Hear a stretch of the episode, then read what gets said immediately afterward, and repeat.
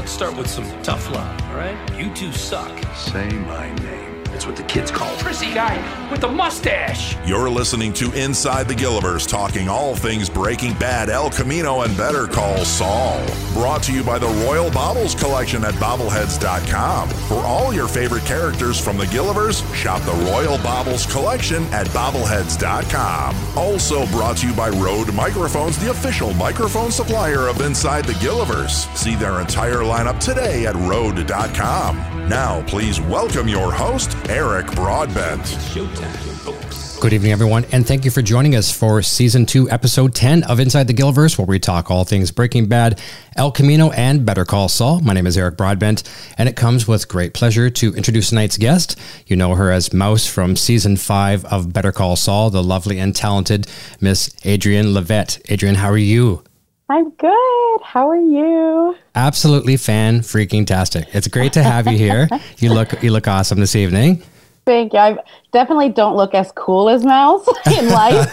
I wish I did. but yeah, thank you. oh, it's great to have you here. And I want to also thank you as well, too, for accommodating the schedule change. Uh, we're moving studios and all that fun stuff, you know, production, and, and it worked out. You were free, uh, you know, and you, got, you had some other things going on as well, too. So thank you for accommodating. Of course, not a problem it's it's it's awesome. We're really happy to have you here. We got some great people here in the chat as well too. Uh, I'll go through and say hi to some of our, our fans and regulars that join the chat here, and I'm going to yes. be there'll be some great questions coming from them, and then we'll jump over and ask you some great questions. Uh, we got Michelle Dematisse here, uh, Paul Sura, VZM McCoy, Arctic Sakai, Andrew Noack, uh, Cray Crow. Uh, I might say a couple names twice. Hopefully, I don't. Our, our moderators, Karina is here, Jennifer Stevens. Uh, let me see. Scrolling down a little bit more, we've got Laura Yu here, Laura Yumstead. We've got. let me see who else am I missing. Um, a lot of our regulars here. Let's scroll down a little further. I've got my beautiful Sandra Lee here is in the house. Fantastic. Nice to have her back in the chat after some time. Landshark Mark is here. Renata Rodriguez. Oh man, we've got a great crowd of people. Uh, just scrolling down, see if I missed anybody else, and I'll try my very, very best to get everyone. Um, what's going on at the very bottom here? There's questions coming in already as well too. So before we dive deep into the Better Call Saul world, which is nice, everything is you know in production right now. Everyone's happy about that. Yeah. Um, yeah. Can you tell us a little bit about of uh, a little bit of your background, what got you into acting, and the inspiration to do so? Yeah, I mean, I've been acting since I was a kid. um, it was just something that was uh, natural to me. I, I love the arts, all all facets of the arts. So um, it wasn't only acting that I was really passionate about. I was a passionate as an artist, as a visual artist, as a painter, as a drawer, uh, singing, dancing, like everything. So um, I was very much uh, heavily involved in the arts. Uh, I started professionally acting as a kid since, uh, at the age of 10. And then, um, uh, yeah, just kept kind of going from there. And uh, I was in theater a lot more so was, my focus was theater for a good amount of time, and then I started uh, switching my focus to more TV and film back in 2011. So you've been busy.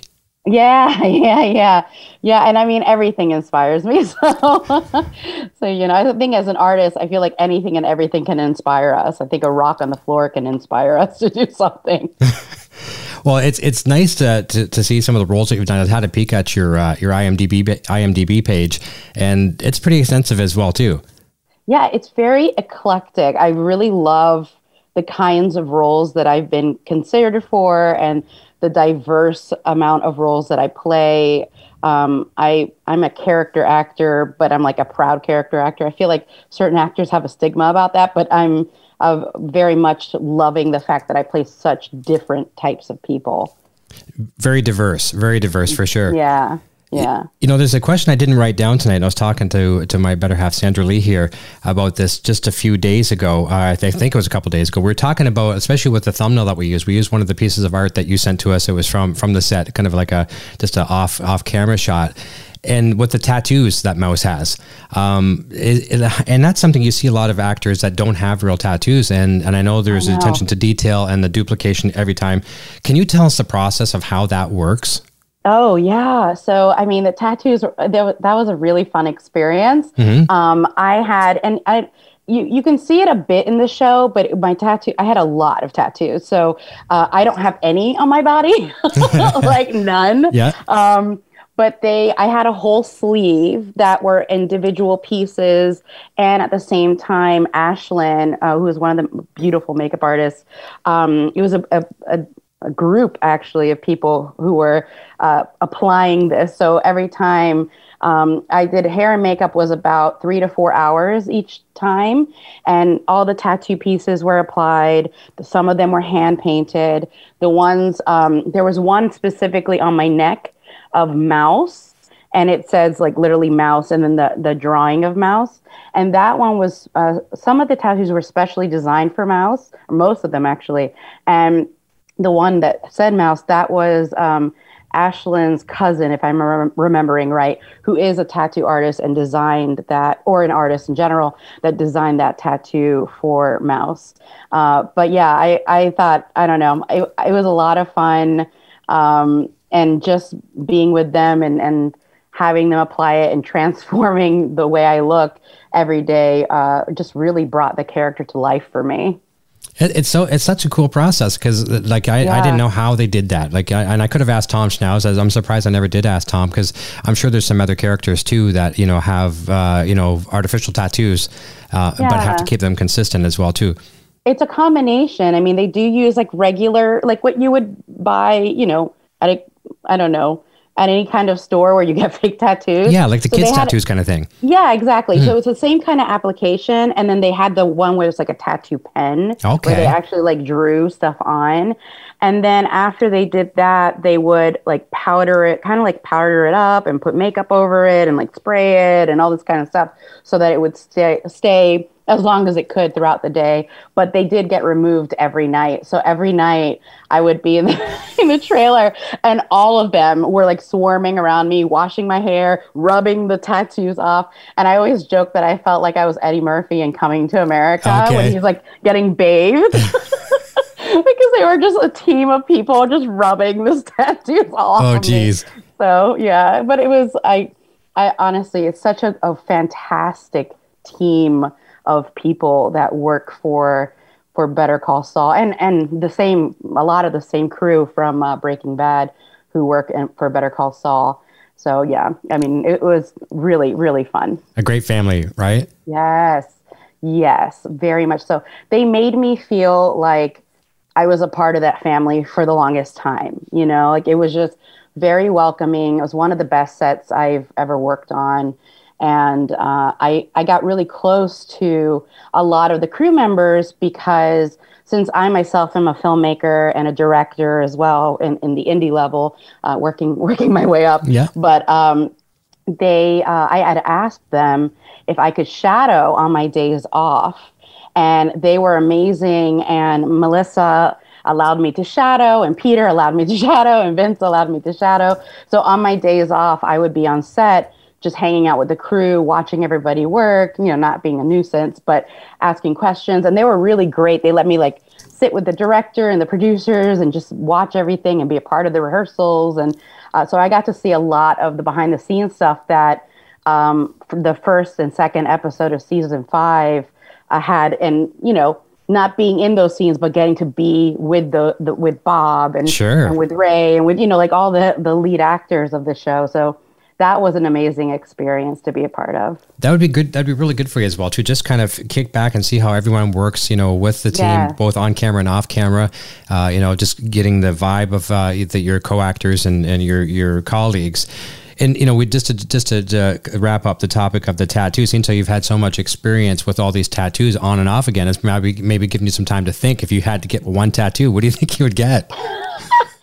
I don't know. You know, it's so funny. My sister and uh, she, I mean, she is covered in tattoos. Mm-hmm. So my sister thought it was awesome and hilarious that I was so heavily tattooed because I'm I'm very opposite about her about tattoos than she is. She's a lot braver and she can handle pain a lot better than I can. Yeah. Um. So I don't know. I I think I probably do something simple like or meaningful like my mom's signature or you know something that I w- would be dear dear to my heart and, and yeah, because other than that, I don't think I'm gonna get a tattoo anytime soon.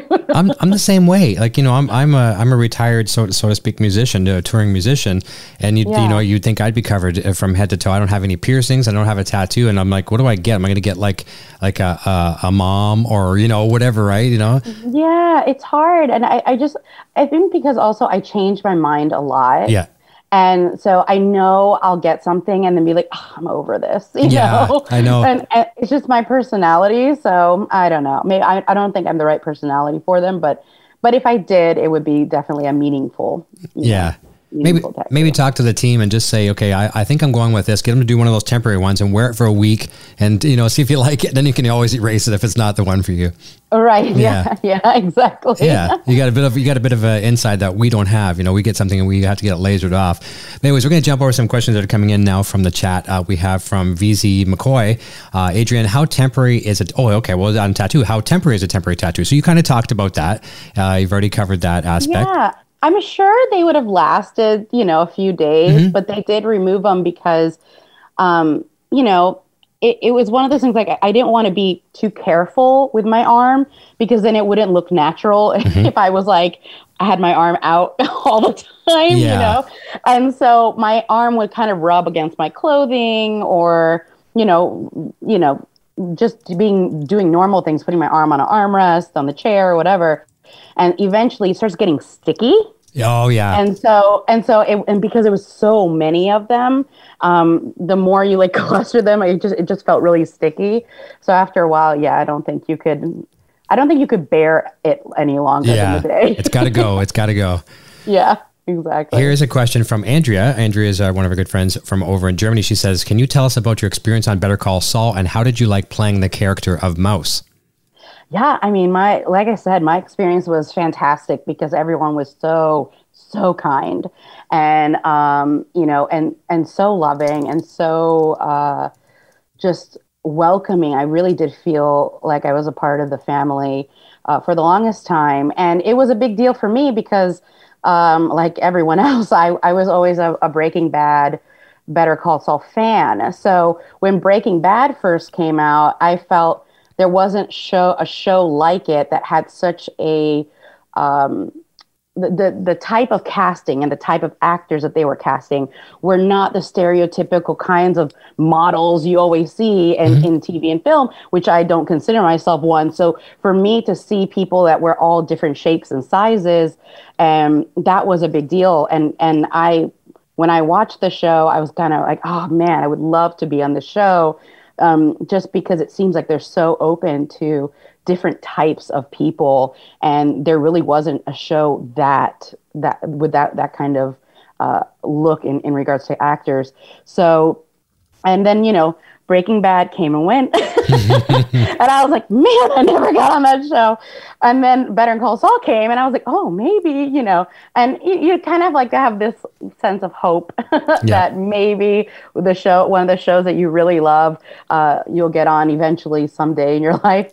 Um, and I, I got, I feel like I got extremely lucky uh, that they were looking at people in New York. I, I, think they mostly look at people in LA or in Albuquerque. Albuquerque, yeah. And so, you know, a mix between New Mexico, New Mexico and California is where they usually gravitate towards. So this was the first time my manager was like, ah, they have audition, and he's a big fan too. Good. So he was like, they're they're they're out looking for people in New York, and I was like, oh, is there a part for me? and so um, he submitted me, and it happened really fast. Uh, he had submitted me. I think I had to give them the tape maybe that same day, and um, at the time I was I was working and I had a friend of mine who is not an actor read the other lines and just kind of tape it really fast and sent it out. And then I heard within like a matter of a week that that I had gotten it. So um, and usually you get callbacks but it, it helped that I had a lot of you know footage and my reels and, and the history of the shows that I had done previously, I think they, they kind of felt that that was enough to be Yeah, like, yeah. okay, she's good, you know? So, um, uh, and yeah, I mean, it was again, very quick. And then I ended up there for about two and a half weeks altogether. Um, and, uh, yeah, I mean, it, it uh what was the the second part of the question? It was Just uh, um, how did you like playing the character of Mouse? oh yeah. I mean i loved i loved playing mouse. So- well this is the thing that i didn't realize. So when i was on set the first day when they were doing all the hair and makeup tests and wardrobe tests which were so fun um we they kept telling me they were like you know you're you're the first female drug dealer like official in this in this world. And i was like really? And i was just like i guess you're right. I was like i never even thought of it because there's so many characters. I didn't think that in that world that part of the world of uh, breaking bad or better call saul i was like oh my gosh you're right. So that was exciting because everyone else was super excited about Yeah. that. Like the cast and crew were, were you know very excited about uh, this kind of female character. And it was fun to kind of develop it with everybody in regards to uh, not only me uh, but even conversations that i had with michael um, where you know because we were acting together and and he had ideas and it was just nice to hear everybody's opinions and thoughts about this character and how excited everyone was Well, that's cool. I never thought about that until now either. The first uh, female drug dealer. I mean, if you look at, you could look back to Skyler White, and you could say she had a, she was compliant Right. with with Walter's, you know, decision. Like, well, she wasn't at first, but she went along with it after when the money started coming through. And you look at Lydia. Lydia was, uh, you know, assisted in the methylamine and things like that. So she assisted, but she really wasn't there. None of them were hand, handing over product and taking money. Right Yeah, but I, I'm, I'm really happy for you for that role. And was your family member like were any, much of your family like kind of like you you did it, you know? Because it's like you landed a role in Star Wars, and then you're it's awesome. You landed a role in the Breaking Bad universe or the Gilliverse. It's awesome. Were the family really proud of you too? Oh yeah, I mean, my I have a really supportive family and friends. So, and and a lot of my friends I consider family. So yeah, everybody, e- everyone was super supportive and excited for me, and um, and still is. I mean, it was still such a great experience, and I still rave about it every time I get a chance to talk about it. Because uh, you know, acting, playing that role, playing that character, being in something that you actually you really love, and then being so accepted and at the same time getting to shadow these brilliant people who are the best at what they do. You know like i could i could not have asked for a better schooling and the fact that they allowed me to be a part of that was was incredible That's just that's just so cool. I, I we talked about your audition process and things of that nature, and I know you worked very closely, obviously, with Michael Mando, and, and that's one of our uh, our favorite guests that have been on the show. The girls just love him. Um, yeah i'm sure Did he ever? Did he ever tell you the, the audition story? No, I, I probably I don't retell stories very very well. But did he ever tell you his audition story? No no we didn't talk about that what was his audition So he did a story? videotape, and and I, and I have to go back and watch the episode um, when he was on the show. I forget the whole the whole gist of it, but he did a, a video. uh, Had someone help him. He videoed it and uh, you know sent in sent in the tape. And apparently, like at about uh, his, his agent or someone contacted him back and said, "Michael, there's no sound." Like there's literally there's Oh. literally no sound, and he stayed up all night to get this audition done, videotape, and then so they called a friend back over like three, four, five o'clock in the morning, and it had to be there like you know the crack of dawn to you know for for the uh, the agents whatever like it probably uh, Sharon Bialy and, and everybody, uh, and uh, Bialy Thomas, and so last minute he was able to redo it again, got it in there, and and was able to start that whole process, but almost blew it by not having the audio recorded. Oh man, that sucks. Can you That's imagine? hard. Yeah, that's hard. It's it's like, and you can't, you don't have control over a lot of those things. Like you send it off hoping that everything is fine, Mm-hmm. you know. So man, oh man, but hey, I mean, he did it. I know, I know. he got it. Yeah, so. good- good for and he was he was very kind, very sweet. We we hung out a lot, obviously, and and talked a lot, and and um, and it, it uh, same. I mean, it sounds funny to say like Michael and Tony, and they're all very sweet people. You know, Mm-hmm. it's like because they play such badasses in the show, but you know, I, I, they're just so kind, and and we had a lot of fun together. That's good. Yeah. And it's just so funny too. You hear these stories, you look at like uh, uh, Jonathan Banks and, you know, Mike, and he comes across as a, such a hard ass. And he's probably one of the most, you know, nicest people you'd ever meet, you know, and, and talk to. Oh, Jonathan, I met him too, Yeah. even though I didn't work with him. Right. I met him because I shadowed and he was very sweet. Um, I hung out with Rhea a good amount too on my days off Nice. because we were together on set. She would be, pretty much was doing the same thing I was. So we actually got to like have a lot of conversations and, and kind of um, learn together in a sense, you know. Um, and and Bob was always, it was very kind too. I was I was hanging out with him uh, during you know a lot of the um, the Gene scenes Mm-hmm, mm-hmm. in the beginning, like all the mall stuff. I got to like what so it's cool to see it because I know where I was during those scenes. you know what I mean? Like Did you go my- shopping? Did you go shopping? no, no, but it was it was it was very cool, and it was really funny because the first day everybody met me, they had already put me in hair and makeup, so Okay. I was already looking like Mouse. So they all thought that that was my actual look. Oh. like I, I genuinely was this kind of person. Ah. And then when I came the next day just to shadow and be on set and whatever, no one really recognized me. And then I kind of had to be like, oh no, I'm, I, I play mouse. And everyone was like, oh my God. like everyone was just shocked because of the, the difference between how I look Yeah. on a normal basis and how mouse looks. So yeah, everyone was, was very surprised to, to see. But I'm, I'm again, so happy that I got to meet everybody. That's great too, and I've heard so many good things. Obviously, we've uh, people just love Rhea Seehorn. She's been on the show a couple times here, and She's we've heard we've heard great things about Bob as well too. The way he'll you know rehearse with people, like you know, so much make to to make the product better. It's just a great great team. What we're going to do now, we're going to do something. This is kind of neat. One of the options we have on the show here for our YouTube members, our channel members, we have audio questions as well too. So we're going to have a couple questions coming up. We only have two this evening. Uh, one is from Karina. She's one of our head moderators here on the channel. So I don't even know what the full question is. I did. I prepared them last or late la- uh, today, so I didn't get a chance to digest all of them. So we're going to play Karina's first, and then we'll follow up with Lori's. Okay, here we go. Sounds good. Hi, Adrian. This is Karina. So, you directed a horror short called The Dark Room, which I would love to see, as well as see more female directed horror films. You and I are both fans of Jennifer Kent's The Babadook. Do you have any desires to direct a feature length horror film?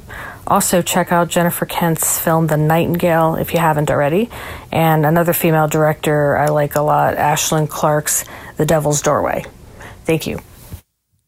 Ooh, good question. Very good. I'm so glad that she did a shout out to like female directors. for Yeah. sure. Um, I appreciate that. Uh, thank you for asking about the dark room. So yeah, the dark room is actually a short concept of our feature version of the dark room. So I do intend on directing the dark room. Um, right now, I'm directing another feature called "I'm Okay, We're Okay." It's an indie drama. So eventually, I mean, the goal is to um, shoot the darkroom feature. Um, in the darkroom feature, I'm I'm just I'm going to be the director. I'm not in it. Uh, in the current feature right now, I'm doing both, which is a challenge. I, I'm, I'm I'm one of the lead actors and I'm directing, so that's definitely a challenge that I've taken on, but I've always wanted to take on. Uh, and and it's challenged during the time of COVID. So all in all, we're we're we're we're dealing with a lot of um, complicated things, but it's such a fantastic team that I have that um, it, it's not it's not really that stressful. Um, but the dark room itself, yeah, I mean, we have plans to get it up and running when the time is right. You know, we have to find our investors and our executive producers who are interested. And um, so far, the short film is uh, making its way through the film festival circuit. Uh, and eventually it'll get um, distribution. It might end up being on Amazon Prime. Oh, good. Um, when, when the film festival film festival world is done.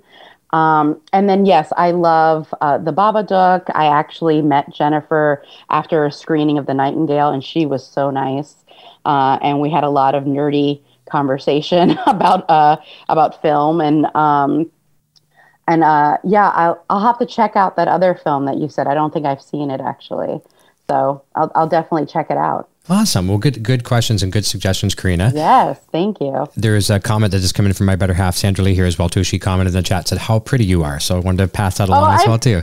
Everyone's so nice. Thank you so much. that is very nice of everybody. I, yeah, I saw that when people were saying, it, I was like, oh, that's so nice of everyone. I, I really do like the Gilverse family. The uh, the the, I would call them the Gilverse family out there, right? Everything that encompasses all three of those shows, and just you know, and especially doing these shows now too, we get to meet some people around the world that are all like-minded individuals like us. And I, and I know all of you, you know, the actors and the the crew and things like that too. You're all just as big a fan of the show as we are, right? It's very true. It's very true. And I the the Breaking Bad and Better Call Saul fan base are so nice. I mean, everyone has been so nice, so supportive, um, especially in social media. I haven't, I haven't met. You know, it, it's so funny because it's such a show about like rough kinds of people, but it's like the nicest people that are watching it Yeah. and that are in it. You know.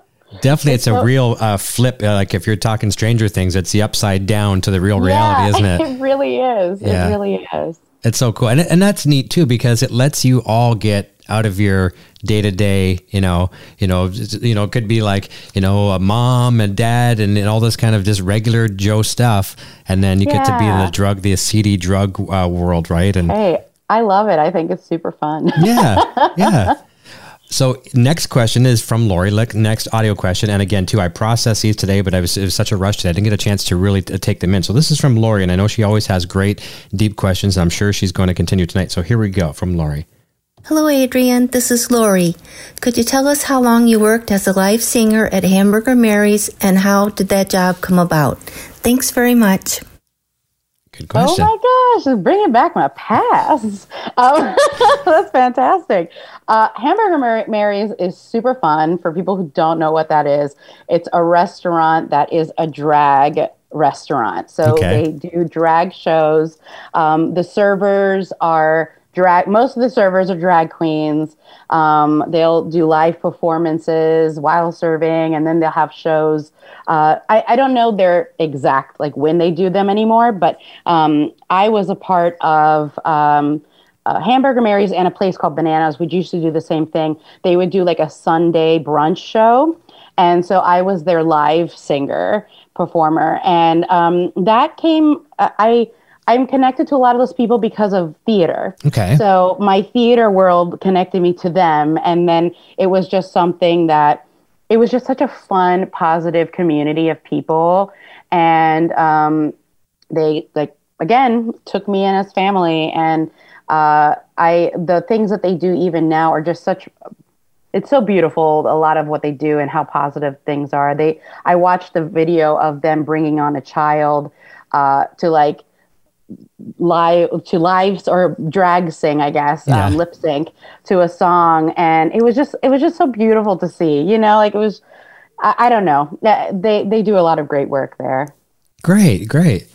Here's a question uh, from Aya. She says, uh, "Hi, Adrian. Uh, what was the best moment you had while filming Better Call Saul? Is there something you, as a takeaway, you know, uh, maybe while filming, was there something very, very special that you? I know there's probably a lot of things, but is there one moment that really stands out? I know. I feel like there were so many great moments there. Um, while filming i would say uh, one of my favorite bits is um, obviously, and I guess I guess it's the one that uh, p- people tend to bring up the most was the the sh- the like the mouse hole.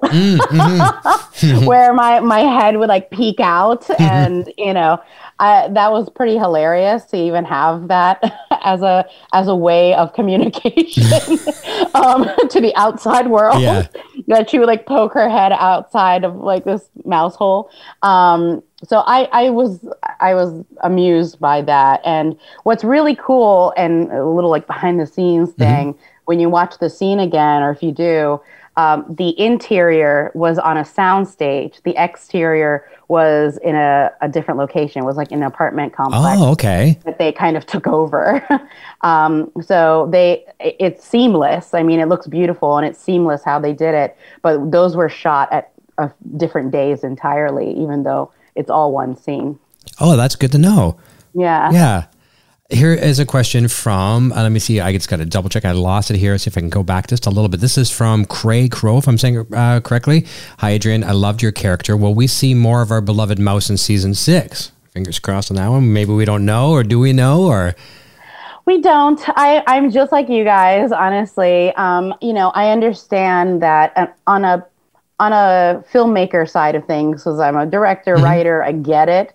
So it's one of those things where I would love to come back. you know, obviously, I would love Mouse to come back, but they do have so much to wrap up this season, Mm-hmm. and there's so many like holes that are going to be filled. So um, if they don't come back, it's fine. I I understand, and it was again such an incredible experience on season five that if I don't come back, I'm okay. Yeah. Um, you know, but of course it would it would be great.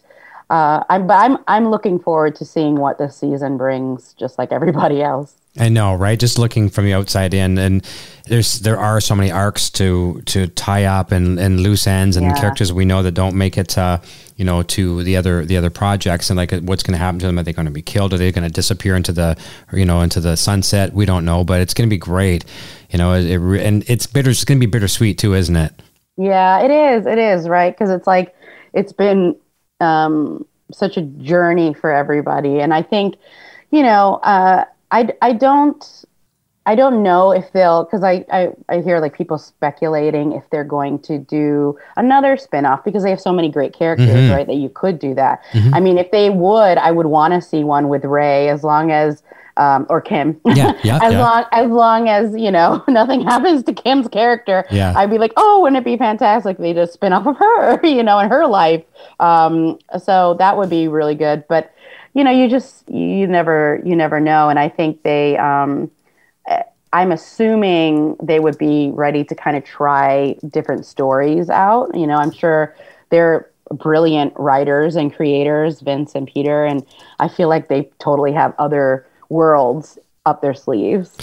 And what I what I personally feel, as much as I, I like, I'm a fan, and, and I'm not like just because I do a show like this doesn't mean I know it all about these shows. I don't like I I have my my knowledge is very limited of these shows. I mean, I'm I'm a, a big fan, you know, but there's bigger fans, so I don't really have any inside knowledge. And I talked to Vince, you know, off the air, and he's been on the show twice. He was on just a few weeks back. You knew about that. I told you about that.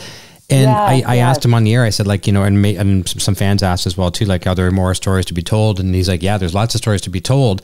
But one thing I greatly, greatly, really admire, and as a writer and director like yourself as well, too, uh, filmmaker, you, you know, you sometimes have to know when not to continue or when when the story is complete.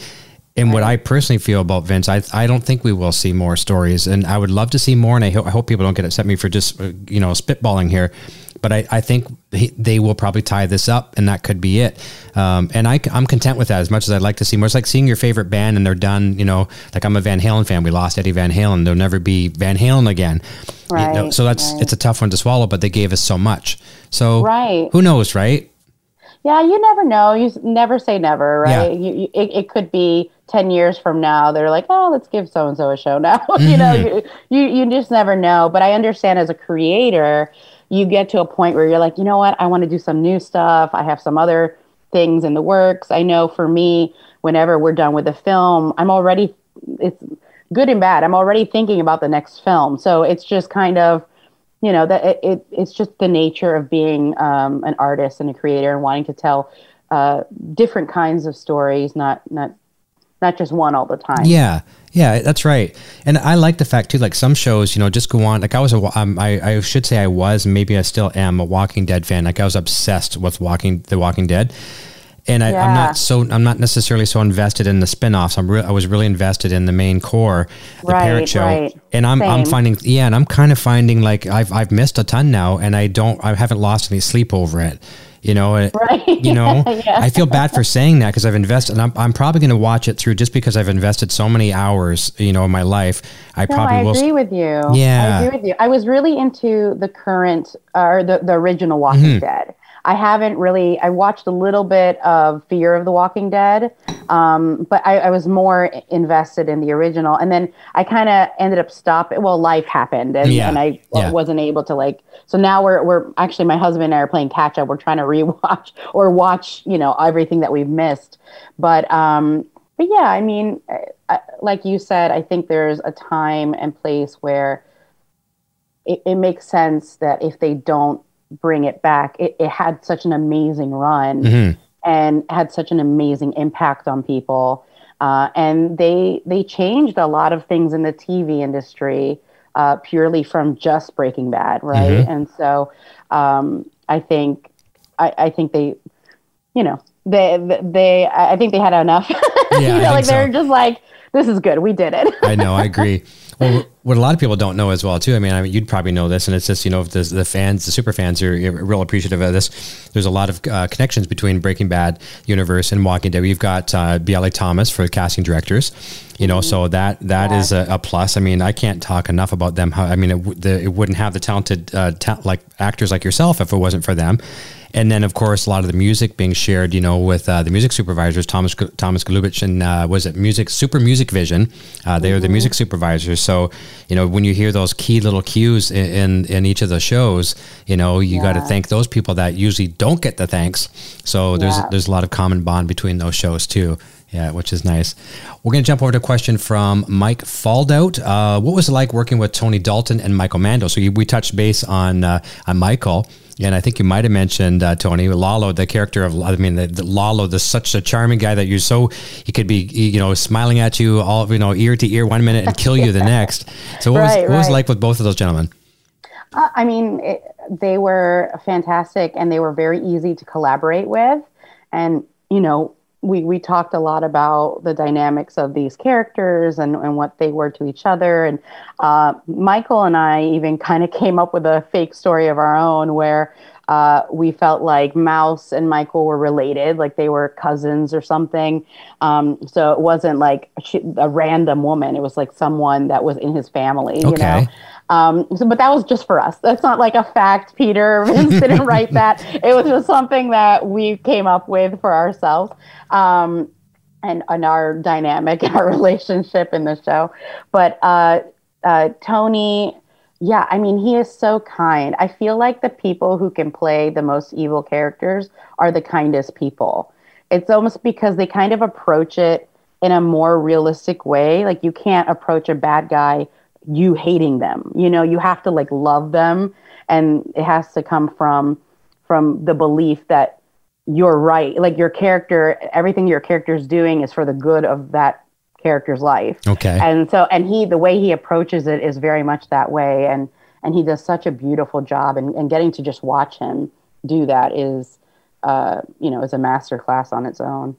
Looking forward to see where that goes with those with those guys.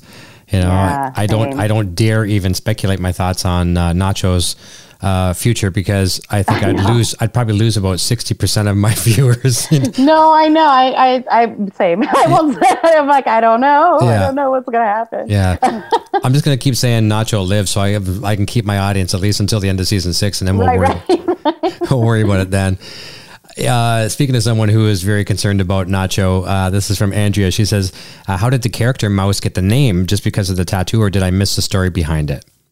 No, I mean they they didn't they didn't have a, a story or telling of it in the show, um, and you know it was the I think just the idea of the fact that she the way that she um, sells drugs. Yeah. you know what I mean? Like yeah, I think yeah. it's like it's kind of like she's sneaky and she does it in like these little sneaky ways and she puts the drugs in the hole and she peeks through the hole and like she's looking through the you know like I, I think it's just the her personality and the way that she's been known to deal or you know do shifty things is where that that uh, nickname came from. But that i mean that's from just discussion from w- with other people. It wasn't something that we had um that i had the information on. It was just like you know me talking to the actors and the makeup artists, yeah. you know, just kind of uh, speculating. do you, do you like when fans come up and see you on the street or conventions or anything like that? Do you get a combination of "Hey Adrian" or "Hey Mouse" or a little bit of both, or do they they always refer to you as as your as your real name or? Yeah, I mean, I haven't been to any conventions yet. Because well, yeah, COVID, of course. COVID, mm-hmm. yeah, I, it was it was like one of those things where it kind of shut down. Yeah. But um, no, I think people call me Mouse. I mean, even on on set, they were calling me Mouse. Okay. even the crew uh, was calling me Mouse, so it, it, stuck. And I really like it. I like the name, so I was like, yeah, that's Mouse. cool. and imagine too, like you know, when you're if you're they're calling you in character all the time too. It's just like a stage name for a musician. It's it's easy to yeah. remember who you're, who you're talking to. It's easy to remember for sure. Yeah. But I definitely. Um, I have a special place in my heart for that character for sure. Good and I'm I'm not afraid to say this. I am afraid of mice. I'm not afraid of too many things in the world, but I'm I'm scared of mice. And I even worked in pest control really? once. Yes, that's hilarious. Yeah. So I yeah. So you heard it here first. I, I am scared of mice. Uh, so here is a question from Zoko Santos says, how is it working on the Joker movie? And then there's a secondary part to that. Also from, uh, this is from Karina relating to Zoko's question. The Joker scene was uncredited and listed as middle-aged woman. What scene was, were you in? Yeah, they cut it. oh man, the best scene, right? It. you know it, it, happens. It happens. And and i i didn't take any offense to it. Again i understand because uh, i've been in there in the indie level where we're like ah, we're not going to use this scene anymore that takes away that character. It sucks you know? So um, it happens. But basically i was in the scene where in the subway where they're going to have that um, the altercation he has this hopefully it's not a spoiler and everyone has seen the movie um, he has an altercation on the subway train and and shoots these young guys. Um, and so uh, that before that shooting happens um, he has an uh, like an interaction with me. And i was on set with him or with them in general for two days. Mm-hmm. And um, they, what's cool is that the behind the scene of that was that the subway itself was in a soundstage. So the subway car that they shot that in was not like the actual city subway. It was um, in a soundstage. And what was very cool, and the first time I had done this before, was usually with those kind of scenes, they'll have like a blue screen or green screen on the outside of the vehicle. Mm-hmm. But they didn't do that. Instead, they did kind of like what The Mandalorian did, which is Screen, um, video these, screens. These video screens. So they were having this video play of the subway stations passing by. And at the same time, usually in film, any kind of sound effect that you're hearing or whatever is not happening when we're shooting. Everything is really quiet.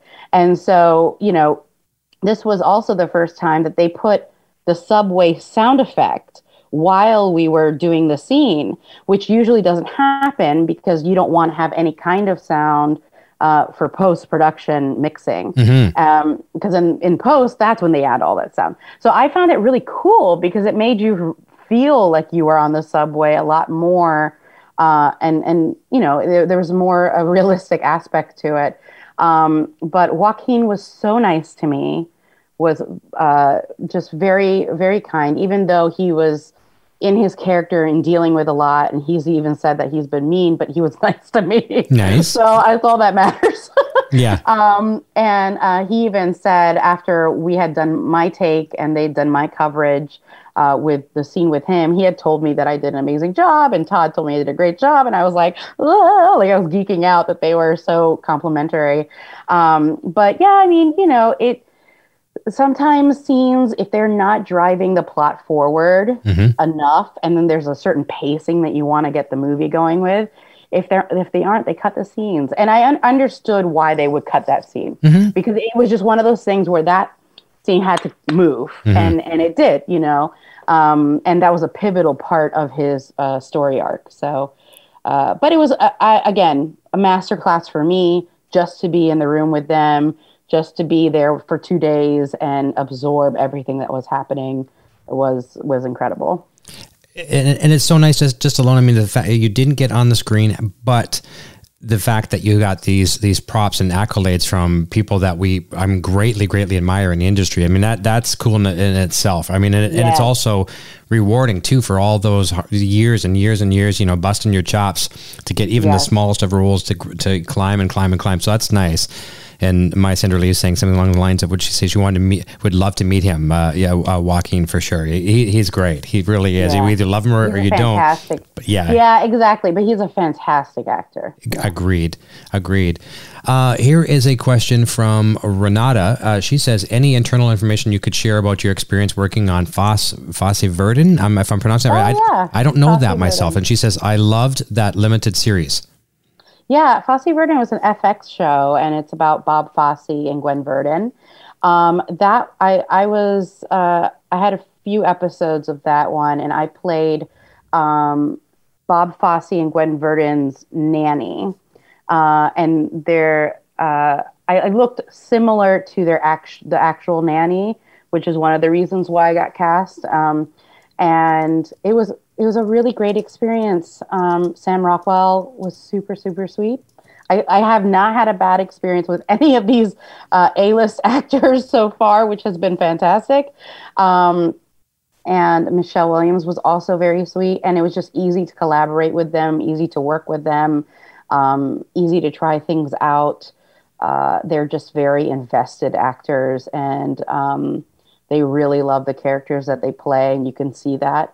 Um, I was I talked a lot with uh, Nicole Fosse, which is uh, Bob Fosse's daughter. Okay, she was one of the executive producers, and she would tell me stories about growing up and and the the nanny, how much of uh, an impact that nanny was to her life, and um, how she basically was one of the people who raised her.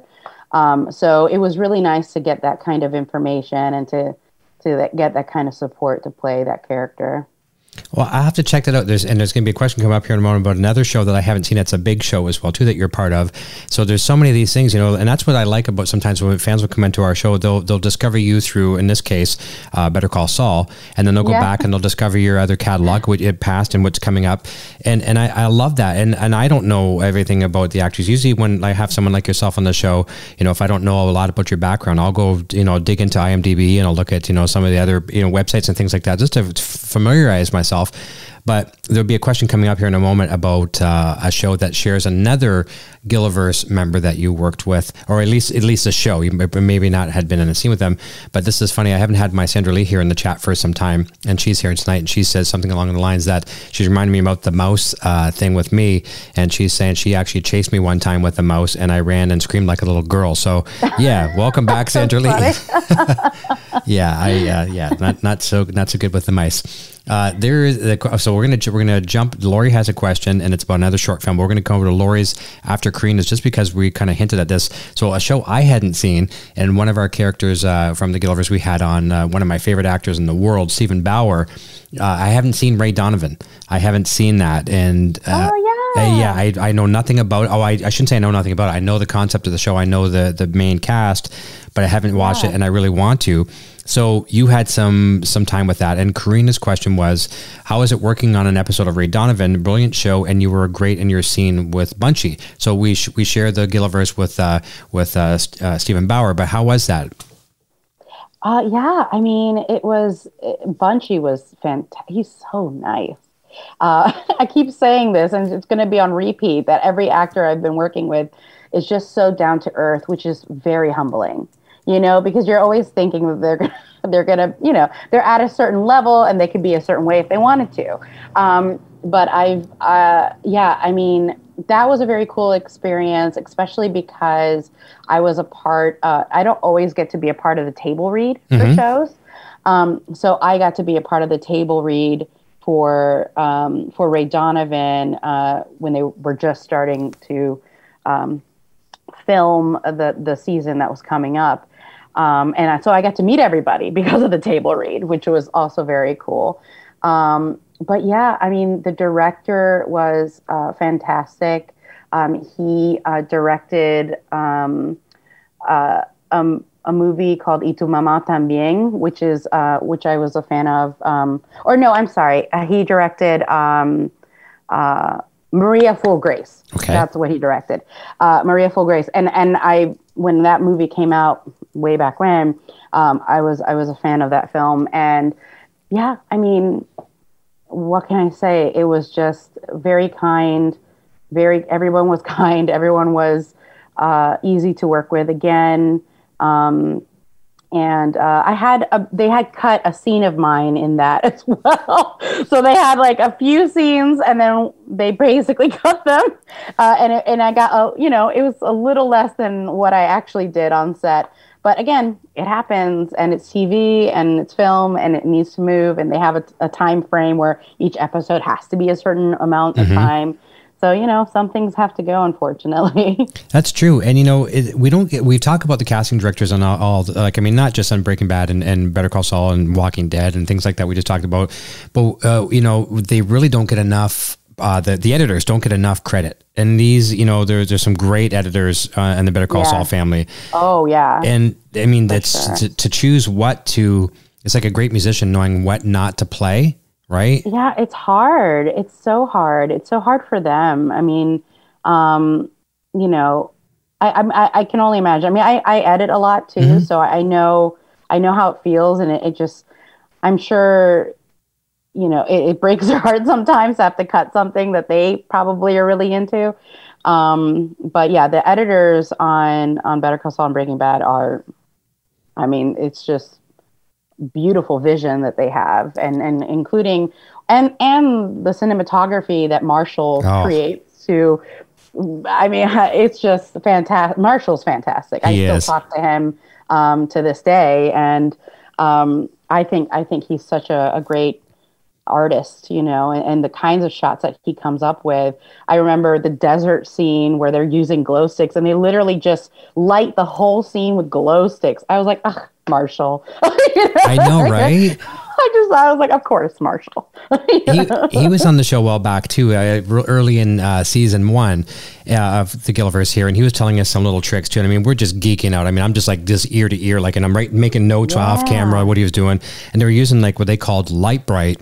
Uh, I'm not sure if you got to witness any of those type of things, but they would take foam core, it'd be black foam core, and they'd be poking little holes with different little pieces of lights, the twinkle lights, to simulate like the the glow over the city, over the desert, and stuff like that, right? And then to make it even more realistic, they got these little um like kind of uh heat canisters they would like, they'd be like a wick in them and they'd burn like a candle but they'd be heat and they would be underneath the foam core so the heat would cause a uh, heat ripple of the fake lights and it would look like twinkling in the in the distance right That's so crazy. just crazy yeah the stuff that they come up with. It's it's just uh, again a masterclass. Honestly. It is. We have a super chat from Andrea Nowak. She says, uh, uh, "Inside Gilliverse rocks." Thank you, Adrian, to, to be with us today. So yes, thank you, Andrew, uh, Andrea, as well. Thank you. Yeah. Thank you. So, a question I mentioned earlier from Lori, uh, and another short film, and something I did not know about. So, uh, I'm so blessed to learn some of these things from our, our regular viewers and our friends. She says, "What was the inspiration for the short film Blind Date?" Oh, blind date. I, that that's like a cute film. Um, so we actually, my uh, one of my best friends, Ella Jane New, and I, who make a lot of films together. Um, she actually uh, approached me for a 24 hour film challenge. And she's like i want to make this i want to do this. Will you help me? And i'm like yeah sure. So we uh, we co-wrote it together and i directed it. We made the whole short film in 24 hours. Uh, so we wrote it memorized the lines got the location shot it edited it mixed it everything in 24 hours. And that is that short film.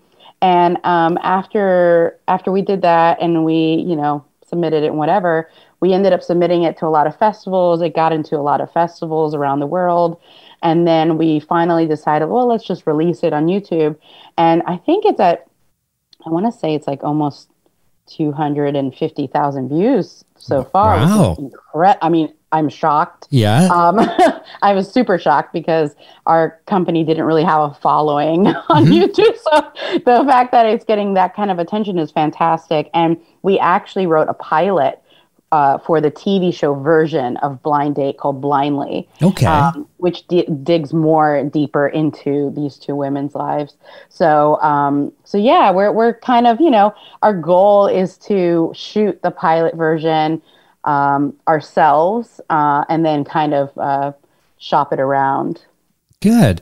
Oh, that that's fantastic to hear. And and there's going to be a question coming up related to some you know fast paced you know filming, editing, producing, getting all this stuff. And we'll talk about that in a second as well too. Here's a question I didn't write down, and this is from this is from myself, and I like to ask this of all of our guests, but I always almost always forget. You know, about eighty percent of the time I forget. This is something that Tom Schnauz come up with. Okay, and I try to ask. Uh, there there is a right answer to this, but there's there's no real wrong answers if that makes any sense. So the Gilliverse, we like to you know the Gilliverse en- encapsulates the, these three shows. You know, uh, uh, Breaking Bad, El Camino, and Better Call Saul. But we like to imagine that we take off in this rocket ship and we go off into the you know Gilliverse wherever that is. So in the Gilliverse, there is a smell. All right, and it you know it it's not like a hot sweaty Michael Mando. You know, it's not it's not one of the, it's not one of that. But it's two things. Can and I'd like to hear your thoughts on what does it smell like in the Gilliverse. Oh, ooh, good. Uh, two things I have to choose. Um, I would say gunpowder, um, and Mexican food. Okay, okay, that sounds pretty cool. And in the Mexican food, we get we get a little bit of that, you know, through the Salamancas, and I, Yeah. th- I think both uh, Daniel and uh, and Lewis uh, were were talking like some food, they, they you know some real uh, Mexican cuisine or something of the sort. They Yeah. mentioned that. Um, so there is the, the cuisine is close. The actual right answer, I have to get like a little bell and a little ding, uh, is bacon and fear. Oh, that sounds Yeah. that sounds pretty accurate too. Tom, Tom, somebody shared this one thing. I don't know if it was Tom one day. Someone on Twitter uh, posted this picture, and it was like it was a kid's book. I don't know what it was called, like something like the, the not the Three Little Pigs, but something along that lines. And there's a picture of these these uh, pigs, and they're in a car, and they're they're racing off, and there's some kind of like they're scared of something. I forget what it was. And so I remember commenting back to Tom saying, like, you know, that there's your bacon and fear right there, because you know the Right. pig's going away and they're scared of whatever. I think there's a wolf chasing them or something. I forget That's what it was. I don't even know what Yeah. book it was. But yeah, it's always fun just to get people's, you know, uh, theories on, on what it might smell like.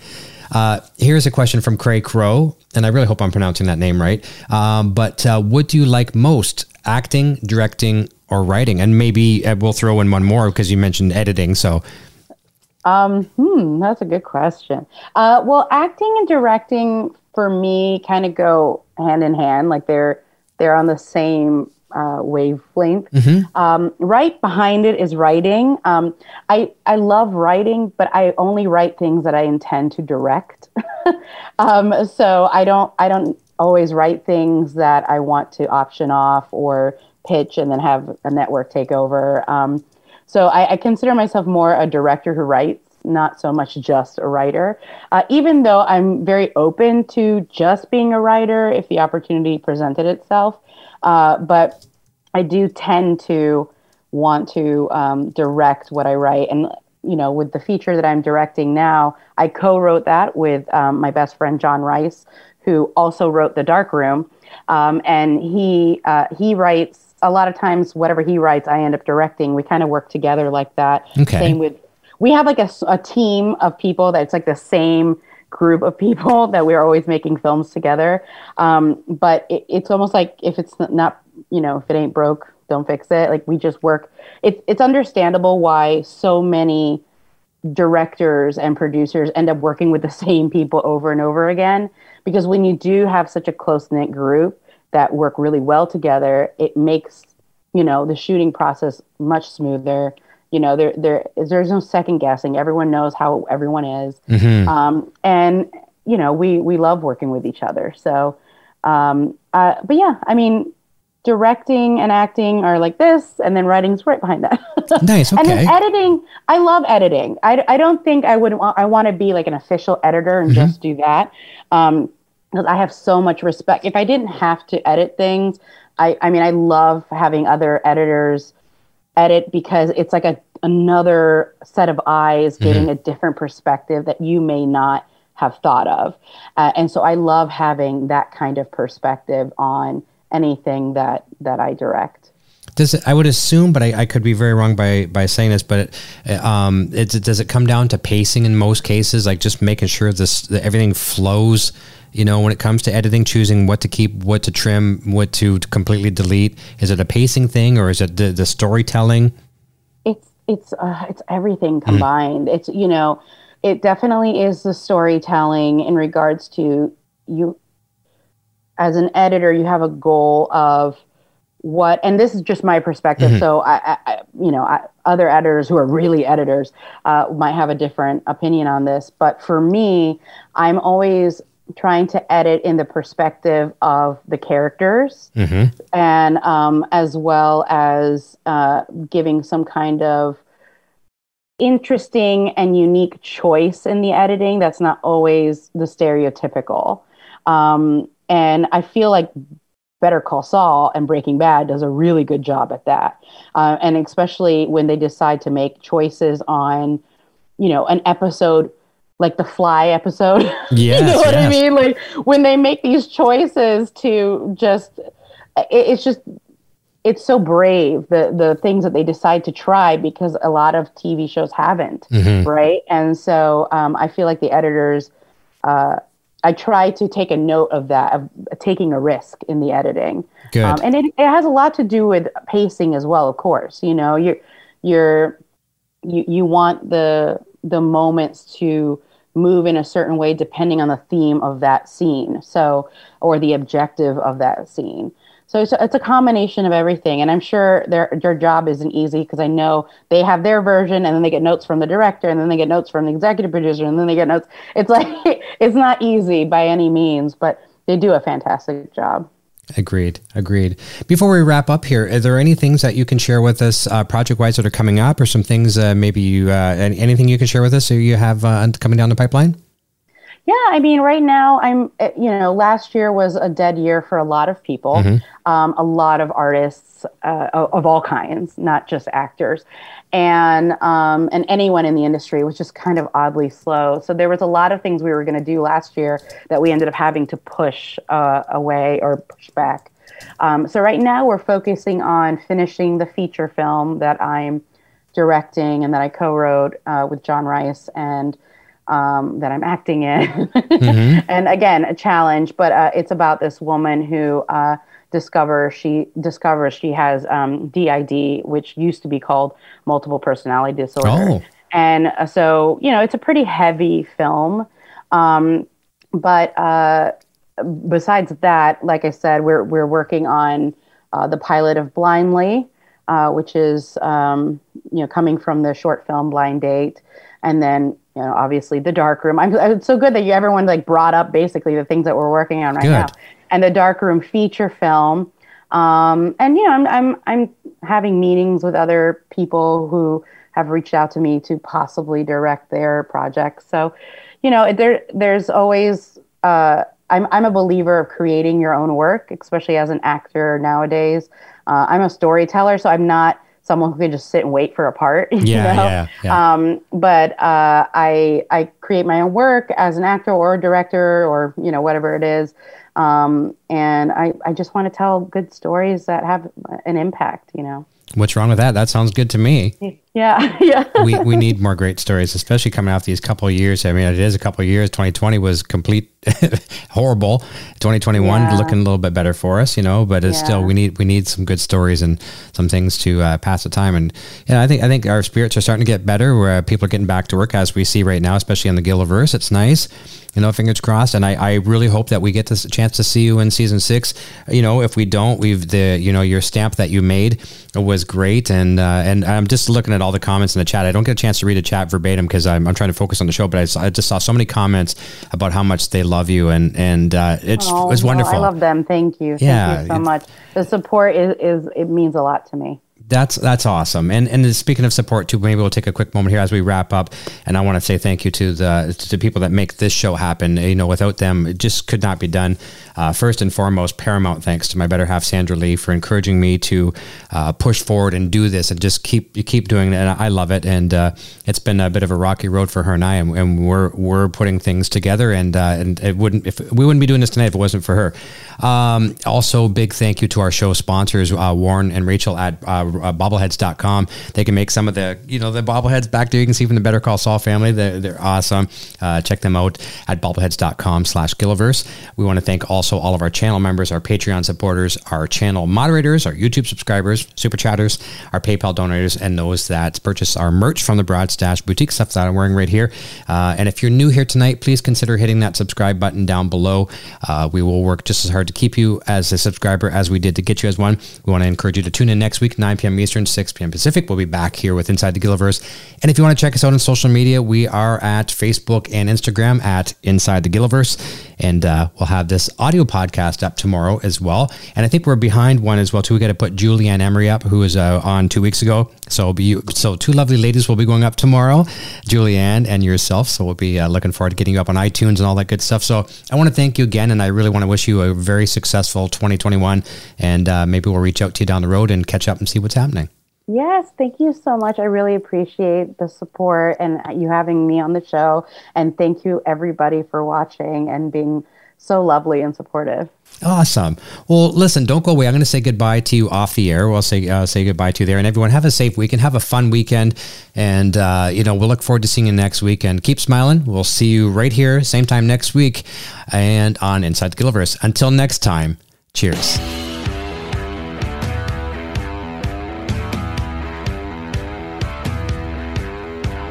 Thanks again for tuning into Inside the Gilliverse with Eric Broadbent. Be sure to check back each week for more great discussions and interviews with cast and crew from Breaking Bad El Camino and Better Call Saul.